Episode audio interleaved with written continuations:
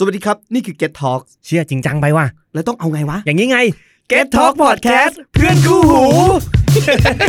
โอเคเอาเนี่ยครับสาย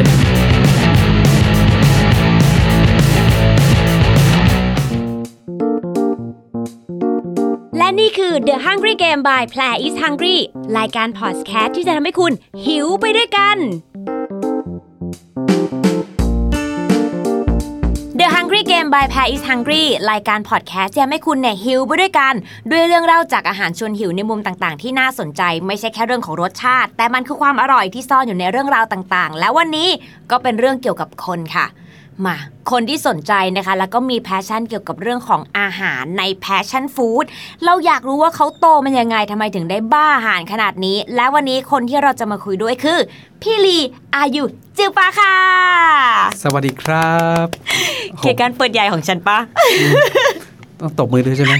ตบมือด้วยเพราะว่าคนที่เนี่ยเขาไม่ยอมให้จิงเกิลตบมือฉันฉันตบมือต้อนรับแขกรับเชิญเองทุกคนโอเคโอเคอ่ะแนะนำพี่ลีก่อนดีกว่าคือใครเนี่ยที่ดื่มกาแฟหรือว่าเป็นคอกาแฟอยู่แล้วเนี่ยจะรู้ว่าพี่ลีเนี่ยอยู่ในวงการกาแฟและถือเป็นนักพัฒนาวงการกาแฟด้วยเนอะไม่ว่าจะเป็นเรื่องของการปลูกการคั่วการเอาเมล็ดไปประกวดจนได้รางวัลรางวัลต่างๆมาซึ่งหลายคนรู้จักเธอในแง่มุมนั้นแต่วันนี้การที่เชิญพี่ลีเนี่ยมาคุยใน The Hungry Game by Pae is Hungry เนี่ยเพราะเราอยากรู้เบื้องลึกเบื้องหลังมากกว่านั้นค่ะพี่ลีอืมน่าสนใจมากเราอยากรู้จริงๆพี่ลีว่าเออเส้นทางของพี่ลีที่เกี่ยวกับกาแฟมันเป็นยังไงบ้างคือปกติเราจะได้ยินคำว่า Coffee Journey เนาะ by พี่ลีแต่วันเนี้ยเราอยากได้ยิน Lee Journey by Coffee โอ้โหเออเราอยากรู้ว่ามันเป็นยังไงบ้างคล้ายกับกาแฟครอบงำชีวิตผมไปแล้วนั่นเนี่ยเรียกว่ากาแฟควบคุมชีวิตเธอดีกว่าเพราะโอเคโอเคเอาจริงๆพี่ลีเธอต้องยอมรับว่าเธอเกิดมาพร้อมกับต้นกาแฟเลยนะก็ถูกก็ถูกเพราะว่าตั้งแต่สมัยเด็กสมัยเด็กเราเจอพ่อแม่ทำอาชีพเกษตรเราก็ไม่เคยคิดว่ากาแฟมันเป็นมันเป็นหน้าตาเป็นแบบไหนแล้วคำว่ากาแฟจริงๆแล้วเราไม่รู้ด้วยซ้ำว่าอ่าเป็นสิ่งที่เรากินได้หรือเปล่าทำไมอ่ะเพราะที่บ้านเราไม่ได้เรียกว่ากาแฟนะอ้าวแล้วที่บ้านเรียกว่าอะไรอะคะที่บ้านเนี่ยมันมีเสียงที่เราเรียนแบบจากฝรั่งอ่าก็เรียกว่าเป็นกาแฟกาแฟอ๋อซึ่งมันก็มันก็ใกล้เคียงใช่ไหมใช่ใกล้ๆก็คือเหมือนกับเมืองเมืองที่แบบพบต้นกาแฟที่แรกๆของโลกเนี่ยเขาก็เรียกเป็นเมืองคัฟฟา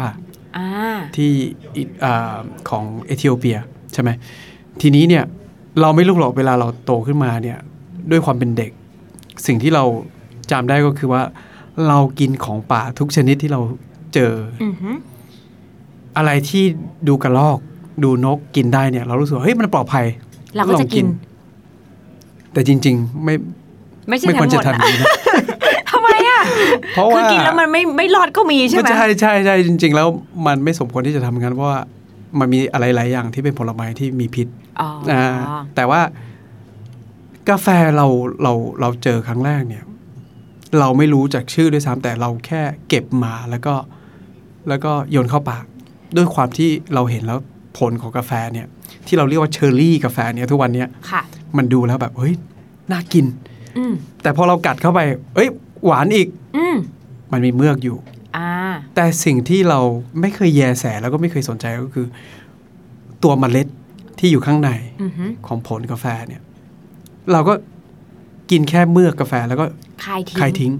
คือต้องต้องบอกให้หลายคนที่ยังไม่ค่อยรู้จักกาแฟก่อนเนอะว่าคือจริงๆไอ้ผลกาแฟเนี่ยมันคือลูกเบอร์รี่อย่างหนึ่งนี่แหละ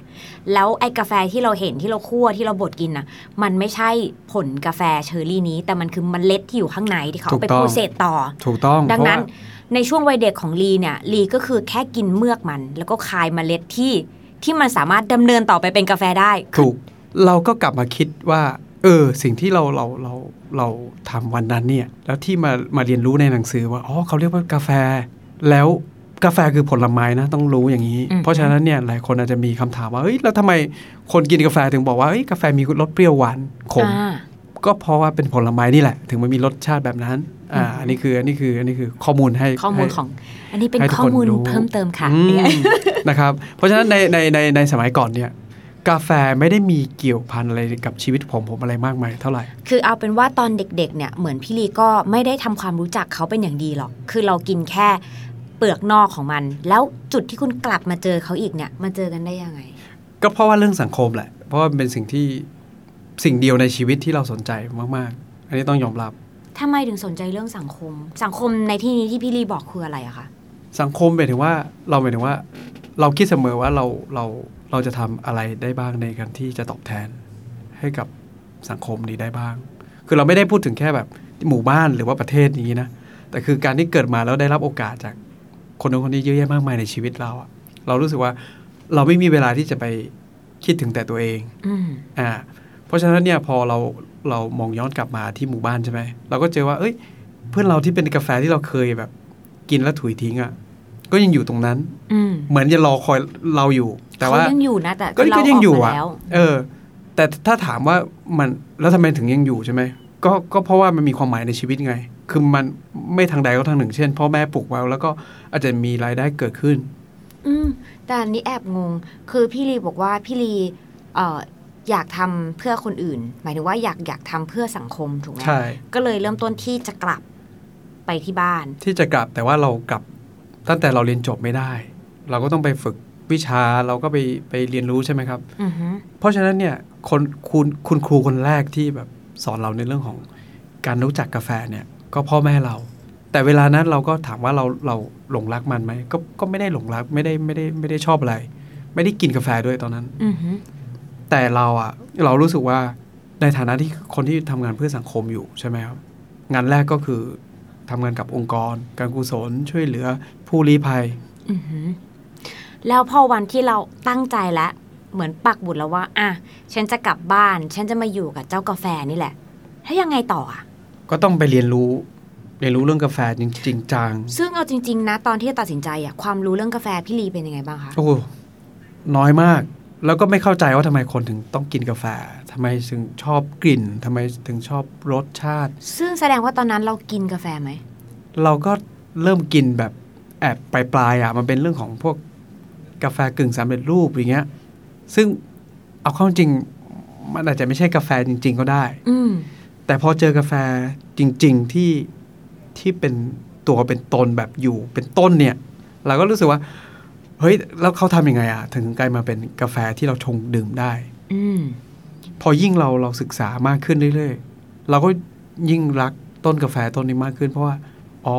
จริงๆแล้วไอ้เม็ดที่ตอนเด็กเราถุยทิ้งเนี่ยอ๋ออันนั้นแหละที่เขาเอาไปเอาไปตากเอาไปคั่วเอาไปบดเอามาชงแต่เรายังอยากรู้เพิ่มว่าและไอ้วันที่พอเราไม่มีความรู้เราออกไปตระเวนหาความรู้จากที่ต่างๆแล้วมันต้องมากน้อยแค่ไหน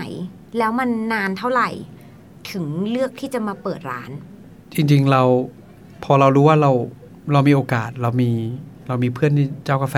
ตัว, ตัวนี้อยู่เนี่ยเราก็เราก็ไม่ได้คิดอะไรมากแต่วันหนึ่งที่เราตัดสินใจว่าเราจะทำเรื่องกาแฟไอ้ความกลัวต่างๆที่เรามีอยู่ไม่ว่าจะเป็นเรื่องของเฮ้ยเศรษฐกิจจะเป็นยังไงร้านจะเป็นยังไงหรือว่าธุรกิจจะเจ๊งไหมมันไม่มีอยู่ในหัวเลยเราก็เปิดเลยจริงหรอจริงก็คือก็คืออ่ะเอางี้ปีสองพันเก้าเนี่ยเรายังทำงานกับองค์กรการกุศลที่ทำงานเพื่อสังคมอยู่อ่าฮะ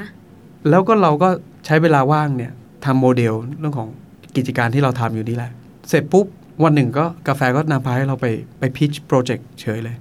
แล้วก็ไปพิชโปรเจกต์เรื่องของกาแฟเพื่อสังคมเนี่ยแล้วอยู่ๆมันก็ได้มาก็คือเราก็ได้ทุนมาเพื่อที่จะทำแล้วก็ทำเลยแล้วก็ทำเลยปีสองพันสิบแสดงว่าปีสองพันสิบก็เป็นจุดเริ่มต้นของอาขาอามาใช่เราออกเสียงถูกใช่ปะถูกต้องอาขาอามาเพราะว่าซึ่งอาขาอามานี่ต้องบอกก่อนว่าเป็นกิจการเพื่อสังคมแต่กำเนิดเลยนะเพราะว่าวันที่เราไปศึกษาดูเนี่ยเรื่องของกาแฟเราไม่ได้ศึกษาจากผู้รู้ที่เป็นผู้เชี่ยวชาญเรื่องการกินกาแฟการคั่วกาแฟหรือว่าการชงกาแฟเลย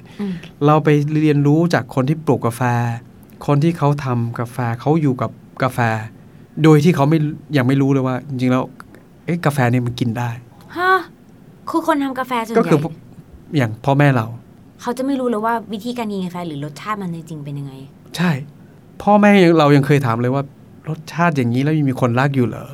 จริงหรอจริงแต่เขาเป็นคนปลูกมันเลยนะใช่ครับเราคิดว่าคนที่ปลูกอะไรเขาก็จะกินอย่างนั้นซะอีกไม่จริงโดยเฉพาะกาแฟ โดยเฉพาะกาแฟทำไมอ่ะวิธีการกินกาแฟไม่ใช่เรื่องง่ายจริงๆแล้วสำหรับคนที่เป็นเกษตรกรอ่าฮะเราอยู่ในเมืองเราจะคิดว่าการกินกาแฟเป็นเรื่องง่ายเพราะว่ามีคนตัดเตรียมให้เราแต่กาแฟกว่าที่จะออกมาเป็นแก้วกาแฟที่เราพร้อมดื่มเนี่ยมันต้องผ่านกระบวนการมีคนวิจัยเขาบอกว่ามันต้องผ่านนิ้วมือคนเนี่ยประมาณสามสิบนิ้วเอ้ยสามร้อยนิ้วว้าวนั่นไงกาแฟอาชีพกาแฟคือหนึ่งในเขาเรียกว่าเป็น labor intensive แปลว่าแปลว่าต้องใช้แรงงานมหาศาลมากโอ้โหเมล็ดกาแฟเม็ดนึงต้องผ่านสามร้อยนิ้วใช่ครับนั่นหมายความว่าต้องมีตั้งแต่ปลูกใช่ไหมปลูกแล้วเก็บเกี่ยวตั้งอันนี้คือเขาเริ่มตั้งแต่เก็บเกี่ยวนะอยู่บนต้นไม้ต้นกาแฟมาแช่มาล้างมาหมักทุกอย่างตากสีคั่วบดชงเพราะฉะนั้นเนี่ยมันมันเป็นสิ่งที่เกษตรกรรู้สึกว่ามันยากมากอืมเจ้าแล้วพอเราเปิดร้านแล้วก็ทำแบรนด์อาคาอามามาเนี่ยแล้วจุดที่กาแฟพาเรา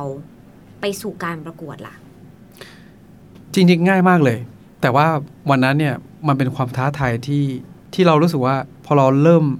ทำงานด้วยกันกับกาแฟแล้วเนี่ยกาแฟก็ทำให้เราเห็นโลกที่อีกด้านหนึ่งที่เราไม่เคยสนใจมาก่อนเช่นโลกของกาแฟที่เขามีการจัดงานระดับชาติระดับโลก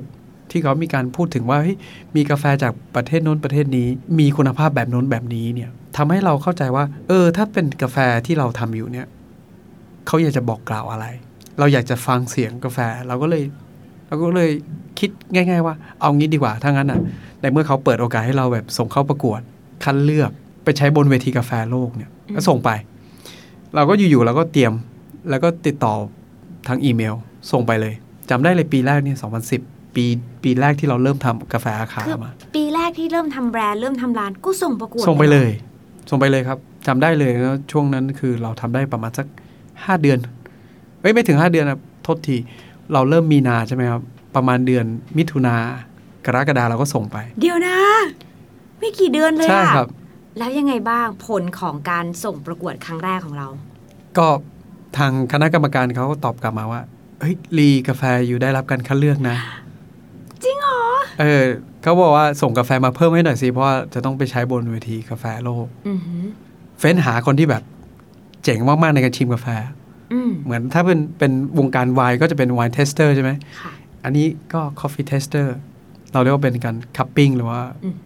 หรือว่าหลายคนก็จะเรียกว่าเป็นคัพเปอร์แต่ว่าแล้วแต่แต่ว่าอยู่ๆวันหนึ่งกาแฟไทยที่เราเราปลูกที่ที่บ้านเกิดเราสามารถไปอยู่ที่ลอนดอนในงานกาแฟโลกได้แล้วมีคนส่งเมสเซจมาหาเรามีคนมาบอกว่าเฮ้ยเราเจอกาแฟไทยกาแฟของยูที่แบบที่ลอนดอนนะเราไม่มีโอกาสได้ไปร่วมงานเพราะว่าการเดินทางก็ก็ยากใช้ทุนทรัพย์เยอะแต่เหนือสิ่งอื่นใดเรารู้สึกว่ามันคอนเฟิร์มว่าเฮ้ยเราอยู่ด้วยกันเนี่ยเราถูกคู่แล้วล่ะถูกคู่แล้วแต่ว่าที่พี่ลีบอกเราว่าคือส่งทำไปประมาณอ่ะสัก สี่ถึงห้า เดือนเราส่งกาแฟประกวดแล้วก็ประกวดได้รับคัดเลือกขึ้นไปอยู่ในการคัพปิ้งซึ่งคัพปิ้งมันคือจะมีการที่เอากาแฟหลายๆที่หลาย, หลายที่มาจากทั่วโลกเลยเขามีการส่งเข้าประกวดใช่ไหมครับ uh-huh. แล้วเขามีการคัดเลือกปีนั้นเนี่ยผมจำได้เลยเขาเขาคัดเลือกให้ได้ยี่สิบเอ็ดชนิดกาแฟจากทั่วโลกเพื่อไปใช้ในเขาเรียกว่าเป็น World Cup Taster Championship แล้วเราก็เห็นกาแฟเราอยู่ในถาดตรงนั้นแล้วโลโก้เราก็อยู่แบดดอกตัวนั้น uh-huh. คือเราไม่ได้ไปแต่เราเห็นจากที่เป็นสตรีมมิ่งอะไรเงี้ยเราก็เฮ้ยมันเป็นมันเป็นมันเป็นความรู้สึกที่แบบหัวใจมันพองโตมากเออมันเป็นก้าวแรกของพี่ลีที่กาแฟพาเราไปต่างประเทศแต่เอาจริงพูดเนี่ยก็ไม่ถูกเหมือนพี่ลีส่งเจ้ากาแฟไปเป็นตัวแทนของเราก่อนที่ต่างประเทศซึ่ง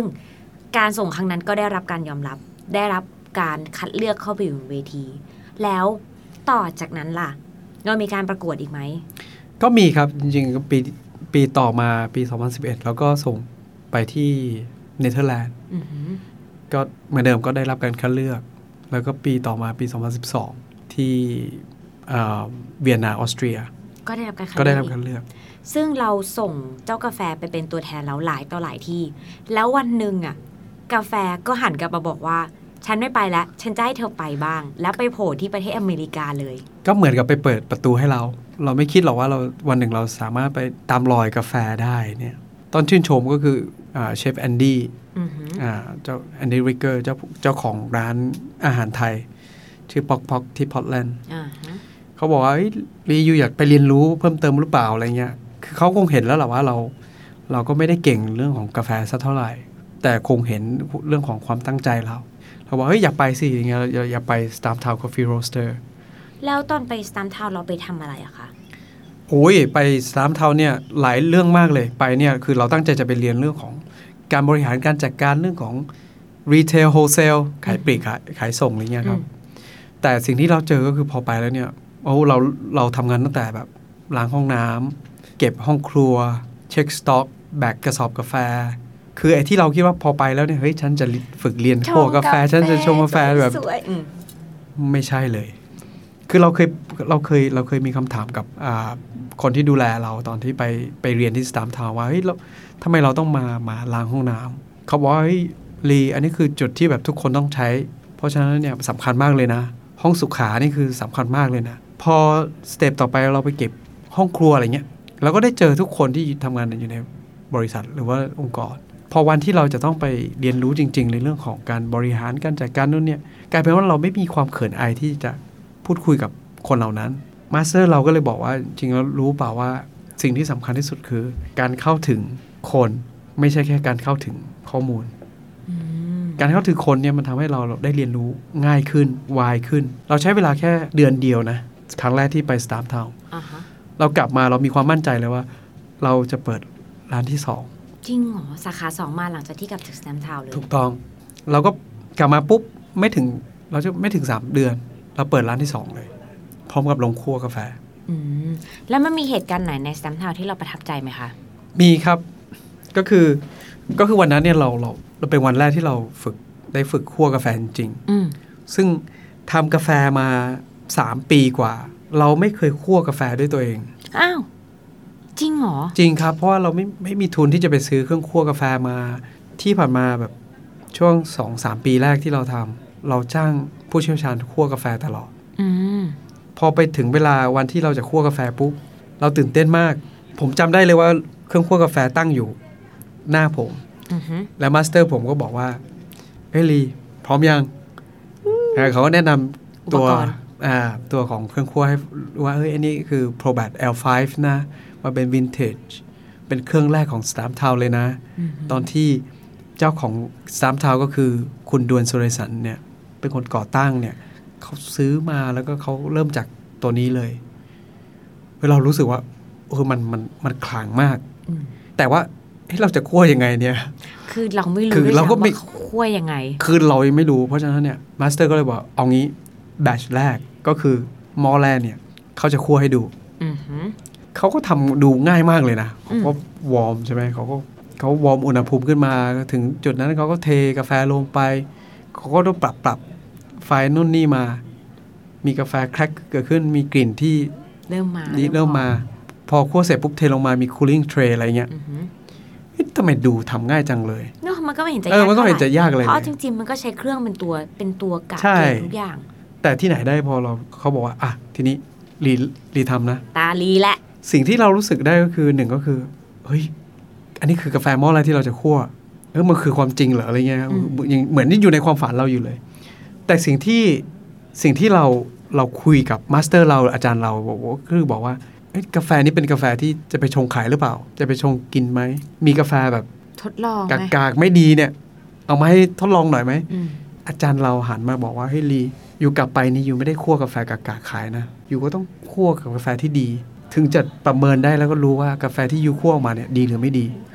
เฮ้ยมันมันคือคนละด้านเลยนะมันคือคนละอย่างเลยที่เราคิดว่าเราเรารู้สึกว่าเขาเขาใส่ใจเขาใส่ดีเทลความละเอียดเข้ามาเนี่ยให้เราได้เรียนรู้เราโคตรเคารพในสิ่งที่เขาเขาเขามีน้ำใจให้เราอันนี้คือสิ่งสิ่งแรกที่เราประทับใจแบบมากๆแล้วจำได้เลยกาแฟตัวแรกที่เราคั่ววันนั้นคือกัวเตมาลาอันนี้กาแฟตัวนี้มาจากกัวเตมาลามีชื่อว่า El Encinto อ่าอันนี้คือกาแฟที่ณสมัยเมื่อประมาณสักเจ็ดปีแปดปีที่แล้วตอนที่เราไปอเมริกาเนี่ยกาแฟตัวนี้เป็นหนึ่งในกาแฟที่มีราคาแพงมากๆเลยนะเขาบอกลีเอาเลยแล้วแรกเขาก็ให้เราเอาตัวแพงเลยเหรอใช่แล้วผลออกมาเป็นยังไงบ้าง เราดูแล้วเฮ้ยสีก็เหมือนกันนี่ก็สีก็สีก็ก็สีน้ำตาลก็มีกลิ่นคล้ายกาแฟก็เหมือนเหมือนที่อาจารย์คั่วแต่พอเราไปชิมกาแฟเทียบกับตัวที่อาจารย์คั่วกับเราคั่วเนี่ยเฮ้ยกลายเป็นว่าต่างกันเยอะมากเลยกาแฟเราติดทั้งมีทั้งสโมกที่เป็นแบบกลิ่นแบบกลิ่นไหม้กลิ่นควันที่อยู่ในนั้นมีฝาดมีโอ๊ยทำไมเป็นอย่างนี้ได้ทั้งที่เป็นกาแฟตัวเดียวกันกาแฟตัวเดียวกันเราใช้เครื่องเหมือนกันวิธีการเครื่องเดียวกันแต่ผลลัพธ์ไม่เหมือนคำหนึ่งที่อาจารย์เราบอกเราก็คือ relationship ความสัมพันธ์เพราะเธอไม่ได้คุยกับเจ้าเมล็ดกาแฟก่อนไม่ใช่แค่ไม่ได้คุยกับเมล็ดกาแฟไม่ได้คุยกับเครื่องชงเอ้ยเครื่องคั่วกาแฟด้วยครับเรายังไม่รู้เลยว่าเครื่องคั่วกาแฟทำไมเราถึงต้องปรับไฟขึ้นลงแบบนี้ทำไมถึงต้องเป็นอุณหภูมิอย่างนี้สิ่งที่เราคิดอยู่ก็คือคิดถึงแต่ว่าเฮ้ยเราคั่วกาแฟให้มันสุกให้หน้าตาสีออกมาเหมือนกันแล้วก็เทเลยแล้วก็จบเลยจบเลยแต่มันไม่จบแต่มันไม่จบเพราะฉะนั้นนั่นคือสิ่งที่เราเราประทับใจในความมหัศจรรย์ของตัวเมล็ดกาแฟ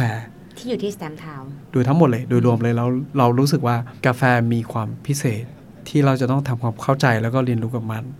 เยอะขึ้นอีกอ่านั่นคือสิ่งที่เราได้เรียนรู้ในขั้นตอนการคั่วกาแฟวันนั้นมีอะไรใน Stumptown ที่เราแบบสนุกสนุกป่ะเราอยากรู้อะใน Stumptown ล่ะเต้นหรือแบบเจอคนมีอะไรอย่างนี้ไหมเราเราเคยกลัวว่าเฮ้ยถ้าเนี่ยเราเป็นเด็กเอเชียแบบผมดำอะไรเงี้ยไปที่อเมริกาเขาจะดูถูกเราไหมเขาเขาจะมองเราว่ายังไงอะไรเงี้ยแต่พอเราไปเนี่ยสิ่งที่เราคิดกลัวหรือว่าภาพจินตนาการที่เรามีไม่ไม่ใช่เลยคือวันแรกที่ผมไปถึงเนี่ยเขาแบบมายืนต้อนรับเราทุกคนจับมือเรามากอดเราเขายังบอกเราด้วยซ้ำว่าเฮ้ยลีอยู่รู้เปล่าว่าเราดีใจมากเลยนะอยู่เป็นคนแรกที่เป็นบุตรหลานของเกษตรกรเนี่ยได้มาฝึกงานอยู่ที่ Stumptown เรารู้สึกอบอุ่นมากๆเนี่ยอย่างบอกไม่ถูกมันก็มันก็บอกได้แค่แค่แค่ว่าเออ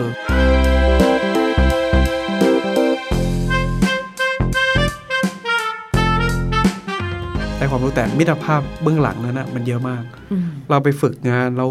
เราไม่มีค่าที่พักเราก็ไปนอนโซฟาบ้านเชฟแอนดี้ซึ่งมันก็ดีกว่าที่นอนเรานะ มันเป็นความฝันของหลายคนซึ่งมันเจ๋งมากแล้วก็ไม่ได้มีเงินทุนอะไรมากมายที่จะไปใช้จ่ายใช่ไหมเชฟก็บอกว่าเอ้ยลีไม่เป็นไรอยู่ก็เอาคูปองเนี่ยไปไปกินที่ร้านฉันคูปองก็คือเหมือนกับว่าถ้าไม่มีค่ากับข้าวก็อยู่ไปฝึกงานใช่ไหมอ่ะหิวข้าวก็ไปกินที่ที่ร้านอาหารเขาซึ่งมันมันมันมันวิเศษมากเพราะว่ามันจะมีสักกี่คนที่เขาได้มีโอกาสที่จะแบบไปกินร้านอาหารพอกๆบ่อยๆบ่อยๆในระยะเวลาหนึ่งเดือนที่เราไปอยู่ด้วยนะคุณคุณไม่ได้แค่กินอาหารเขาแต่คุณไปนอนโซฟาเขาใช่ไงอันนั้นคือสิ่งที่เรารู้สึกว่า relationship ที่มันเกิดขึ้นอ่ะมันวิเศษมากแล้วสิ่งที่มันทำให้เกิดขึ้นก็คือนั่นแหละเรากำลังจะย้อนกลับว่ามันก็คือกาแฟนั่นแหละที่ทำให้เราเราได้เริ่มบทสนทนาแล้วก็เริ่มเจอร์นี่นั้นStumptown เนี่ยอยู่เมืองพอร์ตแลนด์คือไอ้เรื่องประทับใจในใน Stumptown เรารู้แหละแต่เราอยากรู้ว่าความประทับใจที่มีต่อเมืองพอร์ตแลนด์บ้างดีกว่าพอร์ตแลนด์เราว่ามันเป็นเรื่องของวิถีชีวิตที่นั่นน่ะมันเอื้อเฟื้อเผื่อแผ่กันเยอะแล้วก็เวลาเราเราเราจะไปทำงานเราจะไปทำอะไรเนี่ยมันมันมันง่ายเพราะว่าสามารถปั่นจักรยานไปได้ทุกที่เลยตอนไปฝึกงานครั้งแรกเราก็ปั่นจักรยานทุกเช้าแล้วก็มีเหตุการณ์ที่แบบแบบเวลาเราปั่นจักรยานไปวันนั้นฝนตกแล้วมันลื่นมากแล้วเป็นเป็นช่วงแรกๆของการฝึกงานใช่ไหมพอไปถึงที่แยกเนี่ยเราก็ลืมดูว่าไฟแดงกับไฟเขียวพอพอดูอีกทีหนึ่งไฟแดงแล้วอ่ะแล้วก็จักรยานที่เราปั่นอ่ะมันมันไม่ใช่แบบเบรกมือมันเป็นต้องเป็นแบบเบรกเท้าอ่ะเราก็รีบเบรกใช่ไหมก็รีบไปมันก็ลื่นแล้วก็แล้วก็ล้มทุกคนแบบน่ารักมากเขาหยุดแล้วก็แบบวิ่งมามาถามว่า are you okay you know คือคนทั้งเมืองแบบเข้ามาซัพพอร์ตเลยอีกวันหนึ่งก็คือปั่นจักรยานไปยางไปโดนเศษแก้วที่ท้องถนนแล้วก็อยู่ๆเราก็แบบมันเช้ามากเราก็ไปเคาะประตูแล้วคนที่ซ่อมจักรยานอะไรเงี้ยเขาก็แบบไนซ์เขาก็เปิดก่อนอะไรเงี้ยแล้วก็ก็ซ่อมจักรยานให้เราเขาก็ไม่ได้คิดค่าใช้จ่ายด้วยนะมันก็เฮฮาไม่ว่ามาจากไหนก็คุยกันไปจนกลายเป็นเพื่อนอะไรเงี้ยเออวันต่อมาเราก็แบบแบกกาแฟไปให้เขาอะไรเงี้ยกลายเป็นเพื่อนก็ชวนปั่นจักรยานอะไรเงี้ยอ่ะกลับมาที่ Stumptown Stumptown เนี่ยครั้งแรกที่ไปเนี่ยเพราะว่ามีเชฟแนะนำแต่ว่าคุณไม่ได้ไปครั้งเดียว ไม่ได้ไปครั้งเดียวพี่ลีกลับไปอีกกลับไปครั้งที่สอง เอ่อ เมื่อประมาณสักสี่ปีที่แล้วอ่าฮะตอนนั้นเนี่ยกลับไปคล้ายๆกับเราไปส่งการบ้านให้เขาเราเริ่มทำลงคั่วแล้วเราเริ่มมีการพัฒนาในเรื่อง process กาแฟดีขึ้นแล้วเขาก็อยากรู้ว่าเส้นทางเราเป็นยังไงเขาเขา nice มากแล้วก็เดินทางกลับไปก็เหมือนเดิมก็คือเขารู้ว่าเราไม่ได้มีงบประมาณอะไรมากมายเวลาเราไปเขาก็ซัพพอร์ตทุกอย่างยังนอนบ้านเชฟเหมือนเดิมไหมคะนอนบ้านเชฟเหมือนเดิมจริงเหรอใช่ครับแล้วยังได้กินป๊อกๆเหมือนเดิมยังดีป๊อกๆเหมือนเดิมพี่ลีจะไปอีกเมื่อไหร่บอกไปด้วยได้ได้อะไรเงี้ยคือซึ่งซึ่งมันเป็นเรื่องที่เรารู้สึกว่าเออความผูกพัน relationship มันจริงๆแล้วมันสำคัญยิ่งกว่าการที่เราบอกว่าเฮ้ยเรามีโอกาสได้ไปอเมริกาแต่ความผูกพันเหล่านั้นมันทำให้เรา extend ก็คือมันมันต่อยอดเข้าไปพอไปครั้งที่สองเนี่ยเขาบอกว่าเอ้ยลีเนี่ยมาอยู่สักอาทิตย์หนึ่งเนี่ยที่เหลือเนี่ยอยู่ไปลงคั่วอื่นไหมเขาก็ส่งเราไปซีแอตเทิลไปซานฟรานซิสโกไปออคแลนด์อะไรเงี้ยคือไม่ได้อยู่แค่ไม่ได้อยู่แค่สตัมป์ทาวน์แล้วเขาก็บอกว่าเนี่ยเพื่อนเราอยู่ที่ Blue Bottle นะไปสิเพื่อนเราอยู่ที่ Four Barrel นะ ไซกรัสนะไปดูไป Intelligentsia สิอะไรเงี้ยสิ่งที่เราเจอก็คือว่าเออเขาไม่ได้หวงที่แบบจะให้เราเติบโตเขาเห็นเราเป็นพี่น้องเขาเห็นเราเป็นเป็นเพื่อนพร้อมที่อยากให้เราได้ดีเหมือนสิ่งที่เขาเป็นซึ่งนั่นเป็นครั้งที่สองใช่ครับแล้วครั้งล่าสุดที่เพิ่งกลับไปเนี่ยคือช่วงไหนคะเมื่อสามเดือนที่แล้วครับเมื่อสามเดือนที่แล้วก็กลับไปรอบนี้กลายเป็นว่าเรากลับไปหาเพื่อนซึ่งก็มีความรู้สึกที่แปลกดีได้ไปแล้วก็หลายๆคนก็ไม่ได้อยู่ในองค์กรของ Stumptown แล้วกระจายไปทำงานที่บริษัทอื่นๆเขาก็ยังเปิดโอกาสให้เราไปเยี่ยมไปแล้วก็ไปเรียนรู้จากเขาอีกเพิ่มอีกเพิ่มอีกเพราะฉะนั้นเนี่ยมันก็เลยกลายเป็นกลายเป็นว่าผมรู้สึกว่า relationship แบบนี้มันคือกลายเป็นเหมือนอะตอมที่มันแตกตัวออกไปเรื่อยๆมันกลายเป็นเครือข่ายเครือข่ายที่ที่ที่ดีมากๆนะครับแล้วก็จากกาแฟก็ไปสู่เรื่องของหลายอย่างเลยไลฟ์สไตล์ที่แบบไม่ว่าจะเป็นเรื่องเครื่องดื่มอื่นๆไม่ว่าจะเป็นเบียร์ไวน์อาหารล่าสุดเนี่ยไปนี่คือไปไปเราไปฟีสต์พอร์ตแลนด์ก็คือเป็นงานเฉลิมฉลองด้านอาหารของเมืองพอร์ตแลนด์ซึ่งมีเชฟแบบจากทั่วโลกเนี่ยเขาก็จะไปเขาจะไปออกงานเขาจะไปทำเรื่องของของคลาสเวิร์กช็อปอะไรต่างๆ wow. เยอะแยะมากมายรอบนี้ก็ไปเนี่ยก็ได้ไปช่วยกับอย่างเชฟเดวิดทอมสันอ่าก็ก็สนุกมากเชฟแอนดี้อะไรเงี้ยเราได้เจอเชฟที่เราเคยเห็นแต่สื่อออนไลน์ของต่างประเทศไม่ว่าจะเป็น Netflix หรือว่า MasterChef อะไรเงี้ยอย่างเอรอนแฟรงคลินอะไรเงี้ยทำเรื่องของ brisket ที่ที่เท็กซัสก็เป็นอะไรที่ที่แบบเราเราเราเราก็ไม่เคยฝันมาก่อนว่าจะจะจะได้เจอแล้วคุณได้เจอเขาได้เจอแล้วก็ได้กินไหมได้กินอีกอยากกินมากไอรอนแบบเป็นถาดเลยนะคือไอรอนเขาเสิร์ฟเป็นถาดนะก็แบบเออละลายในปากอะไรเงี้ยแบบโอ้คือเป็นอะไรที่แล้วได้เห็นได้เห็นอินโนเวชันของเขาคือเช่นเขาใช้เตาที่เป็นฝรั่งเขาเรียกว่าเป็น propane tank ที่เป็นแทงแก๊สใหญ่ๆในสมัยก่อนอ่ะเขาตัดเอามาทำเป็นที่อบบริสเกตเขาอะไรเงี้ยหรือเจอไอเวนราเมนที่ก็ทำแบบราเมนดังๆที่เคยไปเปิดที่โตเกียวแล้วแบบโอ้โหตุมดังมากตอนนี้ก็มีมีก็ก็ได้ไปกินไม่รู้จะใช้คำว่าอิจฉาหรืออะไรกับพี่ลีดีว่าแบบ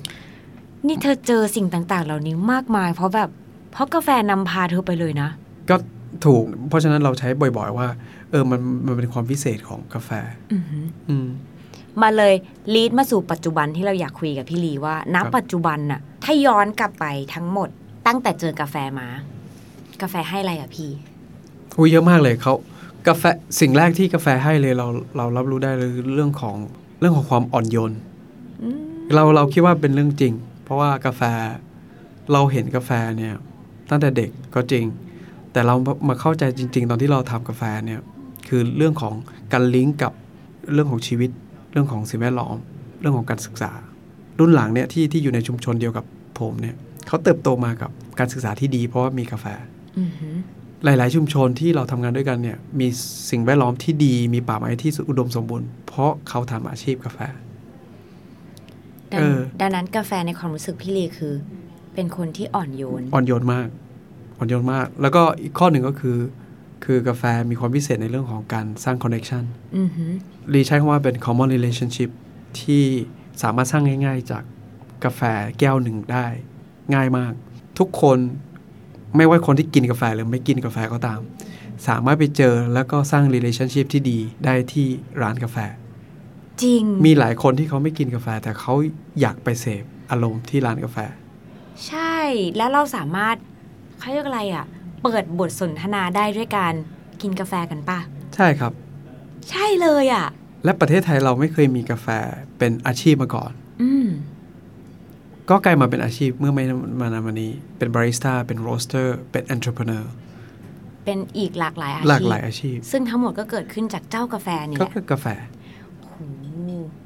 งั้นต้องถามพี่ลีแล้วล่ะว่าแล้วอนาคตล่ะพี่ลีมองอนาคตตัวเองกับกาแฟยังไงบ้างจริงๆจริงๆเรา challenge กับตัวเองแล้วก็ทีมนะณวันนี้เนี่ยณตอนนี้คือเรากำลัง challenge กับเราอยู่ว่าสิบปีเราสร้างฐานของตัวเองพร้อมแล้วกาแฟจะพาเราไปบวยบินที่ไหนต่อคือจริงๆแล้วเราอ่ะเราไม่กล้าพูดแต่ว่าเราก็จะบอกว่าเรากำลังทำแผนที่ไปต่างประเทศเอาเท่านี้ก่อนเพราะว่าเดี๋ยวถ้าลึกกว่านี้เดี๋ยวเดี๋ยวเดี๋ยวหาว่าผมโม้เราบอกไม่ได้จริงๆว่าแผนต่อไปของอาคาอามาเนี่ยจะเป็นยังไงแต่ไม่ได้อยู่แค่ประเทศเราเท่านั้นแน่นอนแน่นอนจะเป็นยังไงก็ต้องติดตามให้ได้กับคุณลีหรือพี่ลีอายุจือปานั่นเองวันนี้ขอบคุณพี่ลีมากที่มาพูดคุยแล้วก็มาแชร์นะคะการเดินทางของพี่ลีผ่านกาแฟแต่ละเมล็ดที่เกิดขึ้น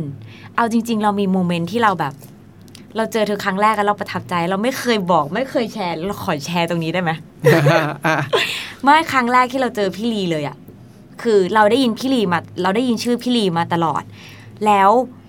เขาก็บอกแล้วหลายคนบอกด้วยนะว่าเฮ้ยแพรแกต้องรู้จักคนนี้เพราะว่าคนเนี้ยกับแกน่าจะคุยกันรู้เรื่องแล้วฟ้าก็เหมือนประทานให้เออได้เจอกันสักทีด้วยการที่แพรต้องไปถ่ายรายการที่เชียงใหม่ซึ่งรายการเนี้ยเป็นรายการที่เราต้องไปเรียนรู้โปรเซสของการทำกาแฟไม่ใช่แค่ที่หน้าร้านอย่างเดียวเราต้องรู้ลึกไปตั้งแต่จุดเริ่มต้นเลยอ่ะคือปลูกยังไงเก็บยังไงโปรเซสยังไงกลายเป็นเมล็ดกาแฟยังไงแล้วค่อยมาชงโหนั่นมันกี่ปีแล้วหกปีแล้วมั้งเนี่ยใช่น่าจะหกปีแล้วเราไม่เคยบอกพี่ลีเลยว่ามันมีโมเมนต์นึงที่เราขึ้นไปที่แม่จันใต้อ่ะโหบ้านเกิดผมเลยใช่แล้วเราเห็นว่ามันมีกาแฟตากอยู่ที่พื้นแล้วมีคนเก็บกาแฟไปแล้วแต่มันจะมีกาแฟบางเมล็ดที่ตกอยู่ที่พื้นอ่ะพี่ลีนั่งเก็บกาแฟทุกเมล็ดที่อยู่บนพื้นเลยอ่ะแล้วเราเห็นแล้วเรารู้สึกแบบเฮ้ยมันต้องสำคัญกับเขามากแน่ๆเพราะว่าเขานั่งไล่เก็บทีละอันไม่แบบไม่ให้มันทิ้งแล้วเขาไม่ปล่อยแต่ละเมล็ดให้หลุดล่วงไปเลยอะแต่เขาเก็บมันทุกเม็ดเพราะทุกเม็ดมันคือสิ่งที่สำคัญกับเขามากจริงๆนั่นคือภาพแรกที่เรา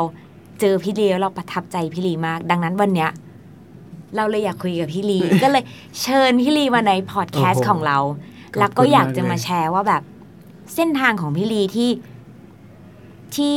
อยู่กาแฟเป็นยังไงคือหลายคนจะคิดว่าเฮ้ย Coffee Journey by พี่ลีแต่เราอ่ะกลับรู้สึกว่าเราอยากรู้จักลีเจอร์นี่ที่เกี่ยวข้องกับกาแฟแล้ววันเนี้ยเราได้รู้แล้วแล้วขอบคุณพี่ลีมากจริงๆที่มาแชร์โมเมนต์ต่างๆกับเรายินดีครับแต่เรายังไม่ให้ไปค่ะ okay. เกลียดปะ เกลียดเพราะตกใจ เพราะว่าเราจะมีช่วงนึงที่เรียกว่า Eat Boom คุณต้องทำเนี่ยน้องไม่ทำจริงก็ได้ฉันน่ะแขกรับเชิญก็ต้องทำเองเอาอะไรอ่ะเราต้องทำเสียงพร้อมกันว่า Eat Boom แล้วก็ถึงช่วงนี้ละค่ะกับช่วง Eat, Eat Boom. Boom เฮ้ยมันต้องพร้อมกันใหม่ดิ หนึ่ง สอง สาม Eat Boom เป็นช่วงที่เราจะต้องให้แขกรับเชิญนะคะมานั่งทำจิงเกิลและแนะนำเมนูที่แบบต้องไปกินของพี่ลีคือเมนูอะไรคะตอนนี้อ่าอยู่กรุงเทพนะครับหลายๆคนมีโอกาสแน่ๆนี้แนะนำให้ไปกินที่ร้านกาแฟ Gallery Drip Coffee นะครับอยู่ตรง บี เอ ซี ซี นะครับหอศิลป์กรุงเทพมหานครทำไมต้องไปกินร้านนี้คะร้านนี้เนี่ยเป็นร้านกาแฟดริปล้วนๆนะครับไม่มีเครื่องชงนาอ่าอ่าใช่ไหมรู้จักใช่ไหมครับรู้จักค่ะรู้จักโอเคนั่นแหละครับวัดจันทร์เนี่ยเป็นมีกาแฟที่ดีอร่อยซึ่งน้องแสนชัยที่เรารู้จักกันนะครับเป็นโปรเซสเซอร์เนี่ย คนที่ทำกาแฟทำมาแล้วก็มีกาแฟเสิร์ฟอยู่ที่ร้านกาแฟแกลเลอรี่กาแฟดริปพี่ลีต้องเล่าให้เราฟังแล้วค่ะว่าทำไมเราถึงต้องไปกินเมนูนี้รสชาติมันเป็นยังไงกาแฟถ้วยนี้ได้ครับเอ่อของกาแฟแก้วนี้นะต้องใช้ว่าแก้วนี้ดีกว่าเป็นกาแฟที่ที่ให้กินเป็นกาแฟดริปร้อนอ่าเนื่องจากว่าเป็นกาแฟที่มีความซับซ้อนใช้คำว่าซับซ้อนที่ที่ซ่อนความอบอุ่นอ่ามีความรู้สึกถึงป่าเขาพงไพรที่เรารับรู้ได้จากกาแฟที่อุดมสมบูรณ์ไปด้วยการดูแลทรัพยากร uh-huh. นะครับแล้วก็เป็นอ่าเป็นชุมชนที่ที่ดูแลโดยชาวปากาเกียอหรือว่ากะเหรี่ยงที่หลายๆคนรู้จัก uh-huh. นะครับก็เป็นเป็นกาแฟที่อยู่แล้วเติบโตในกลางป่าที่ที่เราเรียกว่าเป็นแทบจะเป็นป่าดิบชื้นด้วยซ้ำนะครับก็แล้วก็กาแฟก็อร่อยอันคือคำว่าอร่อยเนี่ยแต่ละคนอาจจะนิยามต่างกันแต่ว่าสำหรับผมเนี่ยมันมีทั้งความเปรี้ยวหวานขมที่มันบาลานซ์หรือสมดุลนะครับแล้วก็ไม่ได้มีบอดี้ที่แบบหนักเกินไปหรือความลดไอความเข้มข้นที่สัมผัสที่หนักเกินไปทำให้เหมาะกับวัยรุ่นอย่างพวกเราโอ้โห ชอบตรงนี้เพราะฉะนั้นเนี่ยไปกินเนี่ยก็ก็สั่งที่หน้าร้านเนี่ยบอกบอกให้ชัดเจนว่าเอากาแฟวัดจันทร์นะครับของคุณแสนชัยแกลเลอรี่กาแฟดริปนะครับอ่ะไปตามกันได้นะคะอยากรู้ว่ากาแฟที่ทำให้คุณสามารถสัมผัสได้ถึงป่าดงพงไพรเป็นยังไงต้องไปตามที่พี่ลีบอกไว้และนี่คืออีทบัม